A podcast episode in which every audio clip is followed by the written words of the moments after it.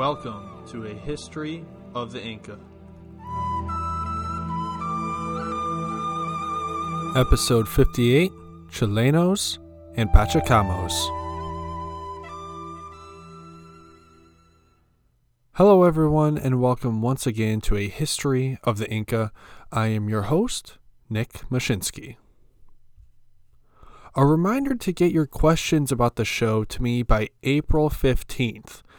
We haven't done one of these question and answer episodes in quite a while, so I'm sure there are some of you with questions about certain topics we've covered or touched on.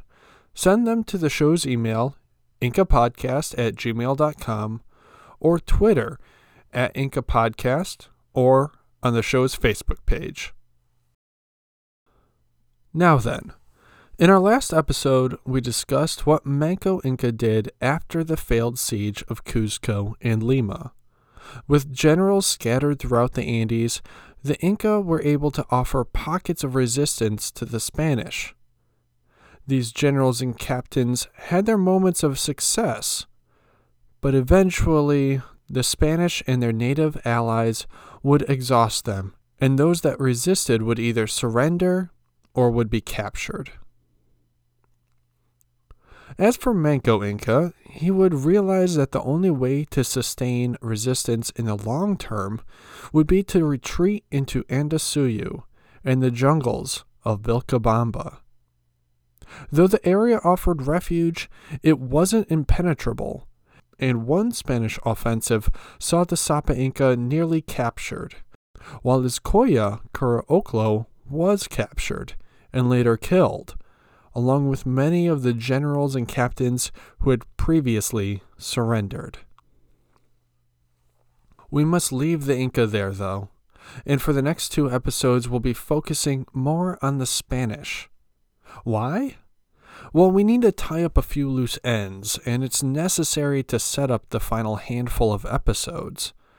You see, though nobody knew it at the moment, the time of the conquistadors was ending, and this would have a dramatic impact on the Andes, and of course, the Inca.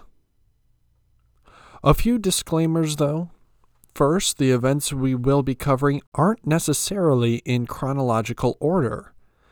Some of the events we will cover in a few episodes' time will have occurred during the same time as some of the events we will cover today.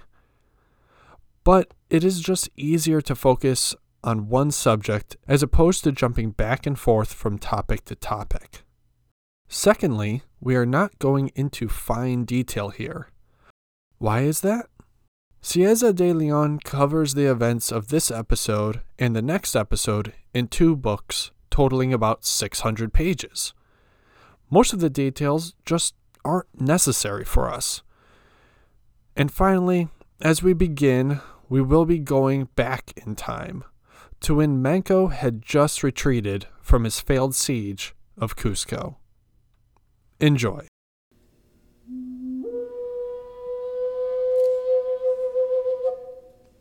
Not long after Manco Inca began his retreat to Ollantaytambo, Almagro sent several messengers to Cuzco to inform Hernando Pizarro that he wanted to enter the city peacefully. For his part, Hernando was resistant to this idea. Almagro was supposed to be in Chile, setting up his government there. He returned to Cuzco, seemingly just as the tide had turned in favor of the Spanish against the Inca's siege. Almagro and his forces were apparently seen treating with the Inca and sending messages back and forth. Could Almagro be trusted? Almagro's intentions became quite clear when the conquistador took hold of Sacsayhuamán and then expressed that he would be recognized as governor. Of course, there was a debate to whether Almagro's claim that Cuzco fell under Almagro's jurisdiction, and so the municipality of Cuzco wanted a truce between Almagro's side, the Chilenos, and the side of Pizarro, the Pachacamos.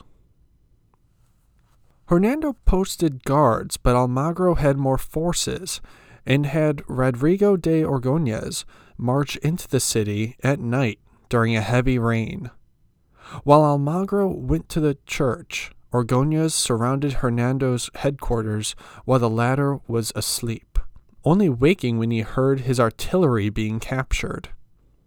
After a brief skirmish that left one Chileno dead, Hernando and his men were captured. Pizarro was still on the road to Cuzco when messengers arrived informing him of the situation up in the mountains. A bit despondent from the news, the governor sent messengers to Lima and to Almagro while holding council with his captains. Meanwhile, Orgonez directed Paullu to a nearby fort and to erect barricades with deep trenches to protect against the shots of the enemy.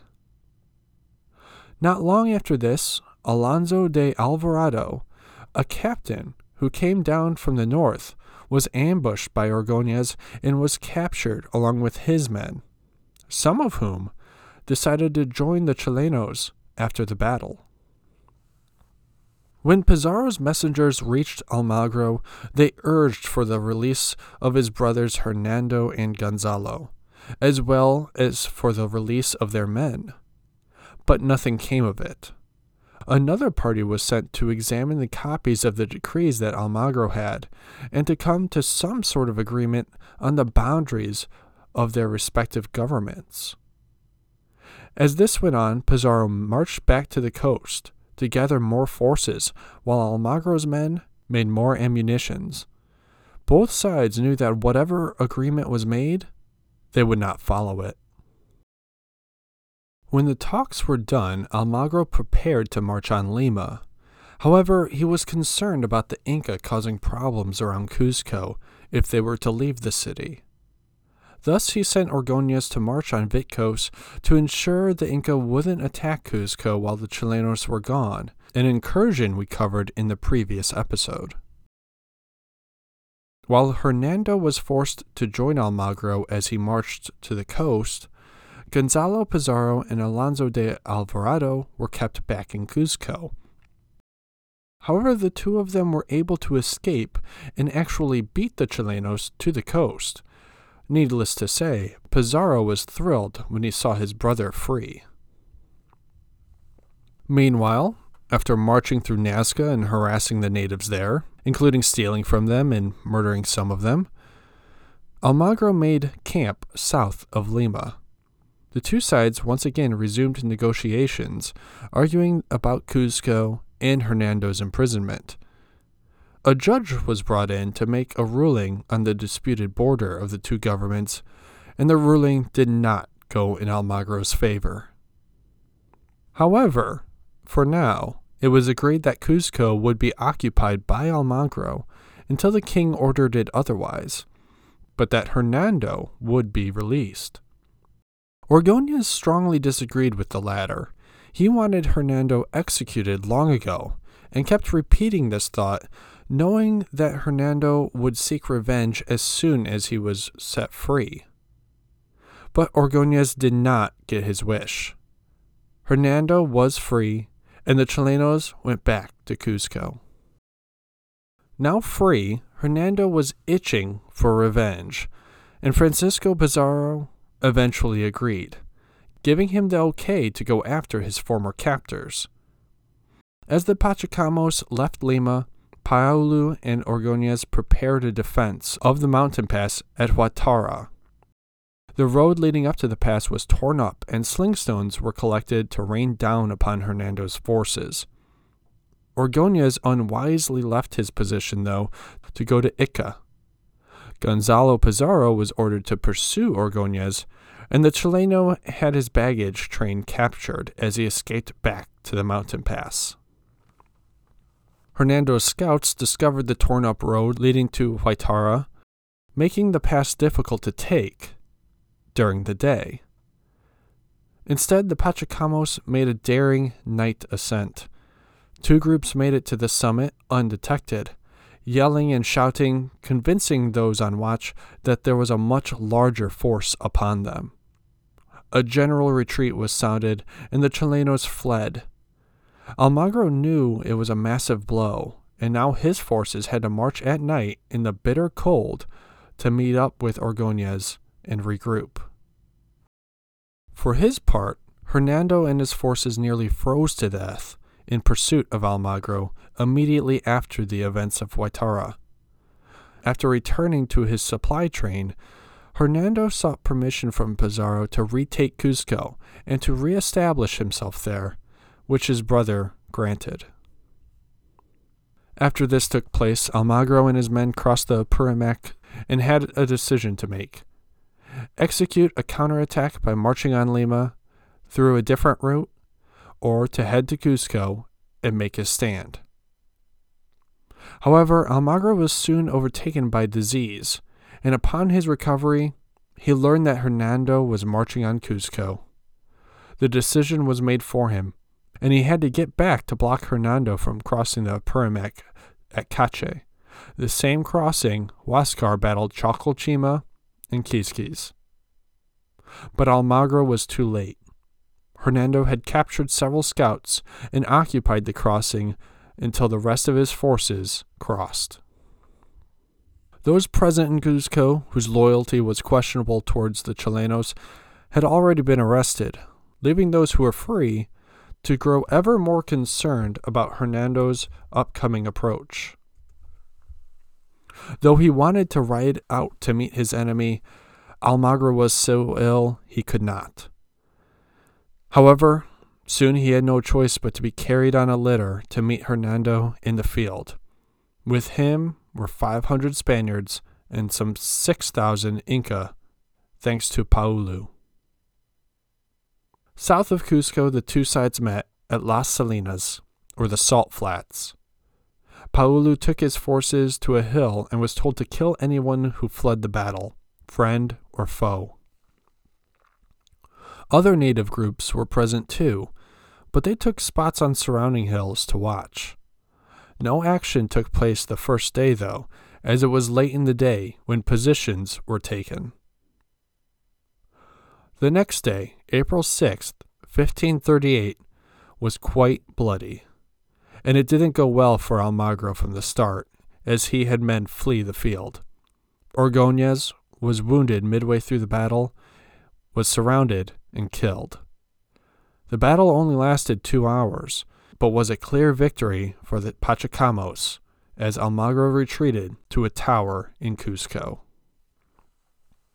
Not long after the battle, Almagro was talked out of his tower, but to be honest, he had little chance to hold out there. Upon hearing the news of Hernando's victory, Pizarro marched towards Cuzco, prepared to spare Almagro. In fact, the governor informed Almagro's son, Diego, a mestizo whose mother was a native of Panama, that his intention was to forgive the boy's father and pardon him. But Hernando had other plans. He hastily ordered charges drawn up on Almagro and quickly had him garroted.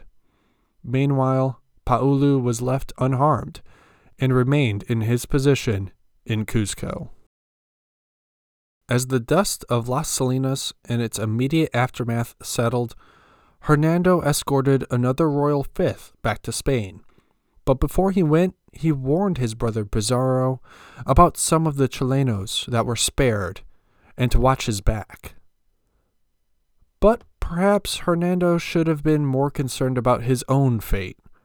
Upon his return to Spain, it was judged that he had been the one who started the fight between the two sides and was soon imprisoned. There he would remain for a long time, and so we too will leave him there for now and return to Peru. Part of the fallout of the Battle of Las Salinas were the conditions of the Chilenos. Yes, there were many that were spared the fate of their leader, but they still suffered under Pizarro. They had their repartimientos confiscated and lived in squalid conditions, or at least squalid to their previous standards of living. When they called on Pizarro to assist them, their calls went unanswered. Thus, many of these men began to look to Don Diego Almagro as a rallying point. Seeing this young man, or child, I mean he was a teenager, as their hope for a better life. But their path would continue to be blocked if Pizarro was still around, and soon rumors of a plot to murder the governor swirled around Lima. These rumors made their way to the old conquistador, and of course, he ignored them. Yep, he dismissed them, dismissed them as he had the calls of the Chilenos. They were just rumors after all. So Pizarro must have been fairly surprised when on June twenty-sixth, fifteen forty-one, a group of Chilenos marched openly through the city and broke into his residence. Pizarro was either entertaining some friends or had them as a small guard, but irregardless, a fight broke out inside the house. Eventually, Pizarro had four assailants against him.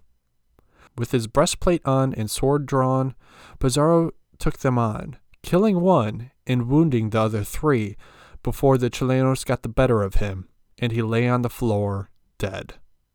He was sixty-three years old. Not long after the death of Pizarro, the Chilenos declared Don Diego governor, and began to send letters all over Peru announcing this.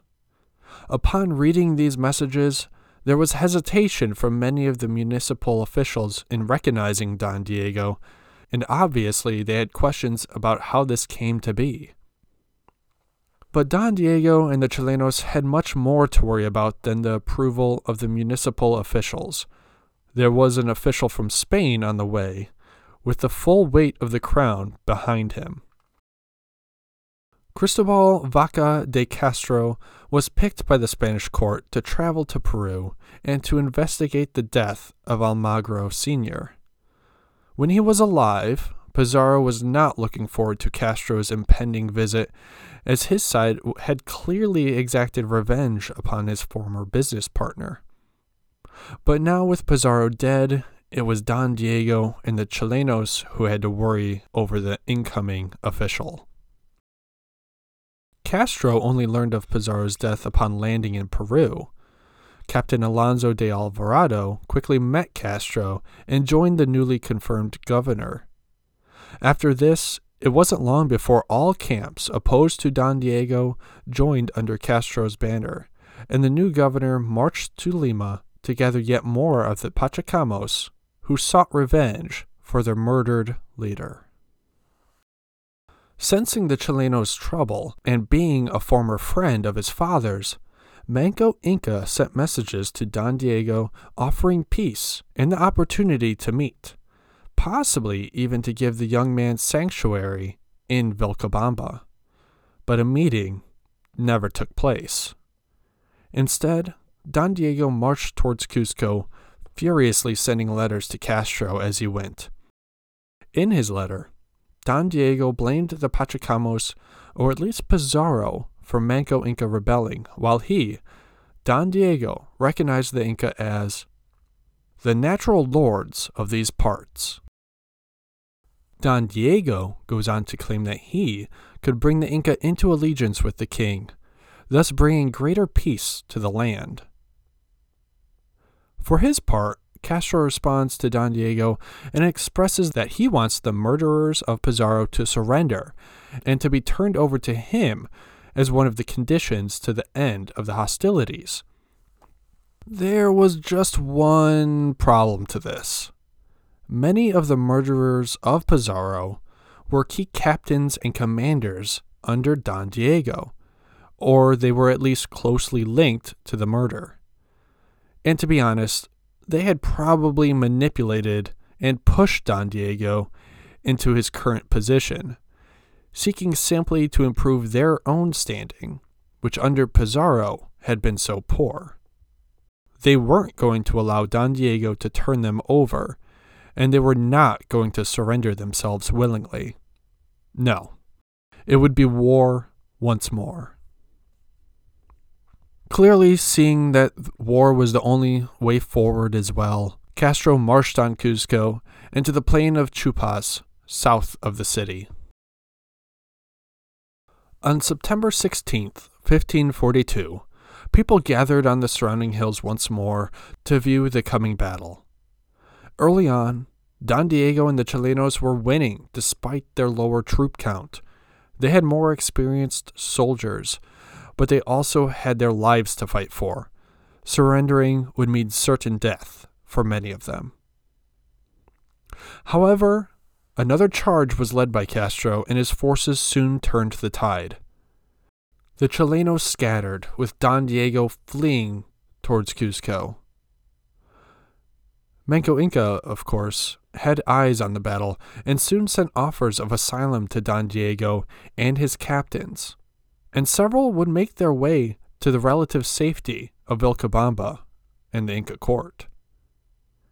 Don Diego was not so fortunate. He was overtaken by Castro's forces and captured. He would be condemned to death and was executed by beheading in the Huacapata. He was only around nineteen years old. Almagro and Pizarro's partnership in their pursuit of a mysterious land to the south began in Panama, by the standards of the time, late in each man's life. Pizarro wanted to give up the pursuit of riches in the land of Peru several times, but Almagro convinced his partner to press on, even losing an eye for the endeavor. Pizarro would go back to Castile to secure himself a governorship and left little for Almagro, an act repeated with Atahualpa's ransom. Eventually, people began to whisper in the ears of Almagro, and the expedition to Chile seems to have been the final straw. When little gold was found, Almagro sought to enlarge the territory of his governorship by including territory where he knew there to be some gold, Cuzco. After Almagro was executed and his loyalists left alive, it was only a matter of time until Pizarro would be attacked and killed. Pizarro is forever linked with the Inca, for the Pachacuti at Cajamarca certainly, but also through blood. He took several Inca mistresses, Cuzirime Oclo, former primary Coya of Atahualpa, and Quispe Sisa, another Inca princess. Their children would have both Inca and Castilian blood. As for Don Diego, though he may have been taken advantage of by his father's followers, he simply sought revenge for his father's demise. I like to think he would have enjoyed the benefits of a governorship if history had gone differently, but we can't be so sure of that. Perhaps one of the Chilenos would have put a knife in the young man's back as well. With Pizarro and Almagro dead, Hernando Pizarro in a Spanish prison, Castro governor, and Pizarro's assailants in Vilcabamba, we continue next time with a look at Gonzalo Pizarro. You see, the new laws are coming to the Andes, and with them, another civil war.